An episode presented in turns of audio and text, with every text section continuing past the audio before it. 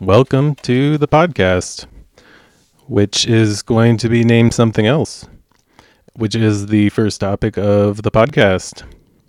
Either the podcast could be called Tangents, uh, or Engineering Tangents, or Sine Wave Tangents.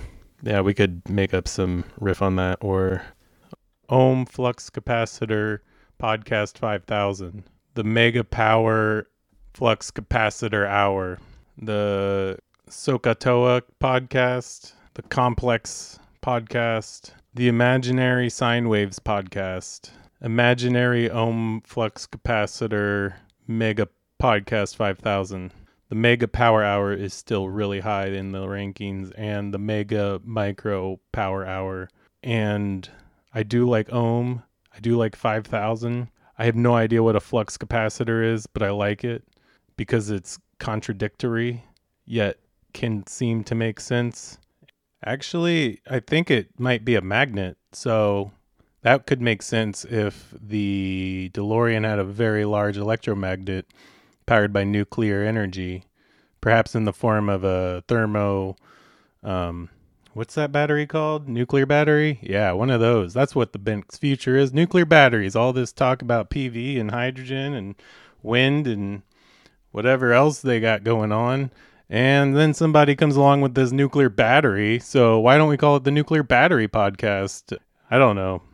The Mega Power Hour, the Lucky Code of Engineering, the Mega Micro Podcast, the uh, just create subjects like battery podcast, transmission podcast, substation podcast, PV podcast, wind podcast, civil podcast, engineering testing, studies, drawings, modeling, relay settings, and data, uh, transformers and inverters, uh, copper and aluminum podcast, steel podcast. Well, you get the point. So the second uh, topic of the podcast was the stories. This could be like a case summary, case study uh, of interest. Know, be organized by all the topics uh, with just whoever's been working in those what we want with homework. When do we want it? When is it due? How do we do it?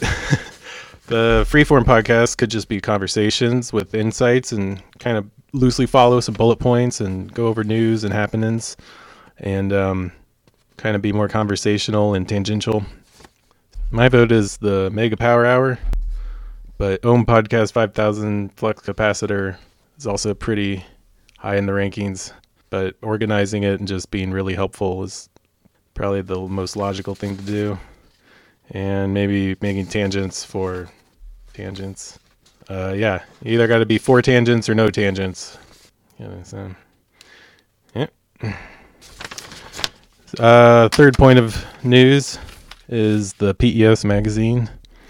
The online recent edition has hydropower in the news and the look to the future, which is cool for international stuff um, and there was a really good history part at the end, but it's either reading a bunch of really in-depth project specific around the world things or reading some history and uh, both sound really tempting but the history was i guess towards the end where and i like to read a magazine backwards so and let's get into that. They have something about pumped storage hydro, which is cool. There's uh, some high voltage DC article on uh, capacity and flexibility. I always am a big fan of DC. Obviously, I, I support whatever they do. Probably should read that. And evaluating distribution system operators. Ooh, tempting for all you dispatch and balance authorities out there. But that would probably be the thing to read after the history. Oh, yeah. So I'm going to try reading a paragraph, I think, or maybe let me read this real quick. This is just a disclaimer that the PES magazine does not typically host history columns, and this has been a special exception because two articles were submitted around the same time. So, without further ado, I will read you the first paragraph. A bulletin of the Edison Electric Light Company, dated 20 December 1882, reported that three residences in Appleton, Wisconsin, were lit by an Edison system driven by water power, figure 1. In 1933, the Appleton chapter of the Daughters of American Revolution installed a commemorative plaque that declared near this site the world's first hydroelectric station was erected in 1882. In fact, the history of the single user hydroelectric power began in 1878 in Northumberland, England, and the history of continuous multi user commercial hydroelectric power began in 1880 in Grand Rapids, Michigan. And so that is the beginning of the history of hydroelectric power.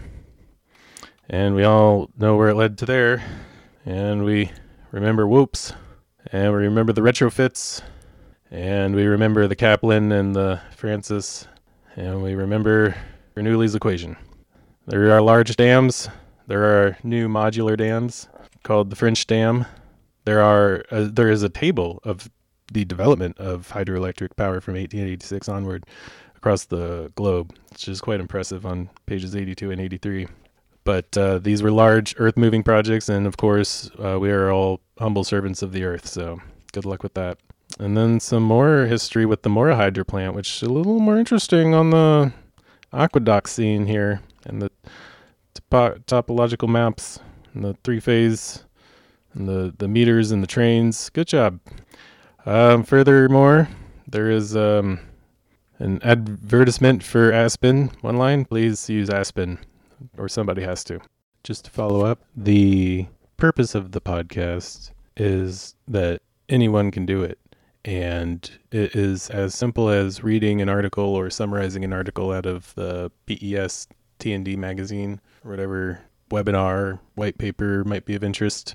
Other than that, it's pretty wide open, and I think trying to brevity, simplicity, and reaching out to the industry to have people tell their stories and up and comings and maybe some history and reading or talking, conversating, bantering, monologuing, comeding, and tap dancing or calculator sounds. I don't know. Um, talk about um, MATLAB and whatever NumPy is, and MathCAD, and trying to figure out jobs, little developments, the monies, the GANs, the grants, yeah, the infrastructure. This podcast is also brought to you by you. So bring it. Thank you.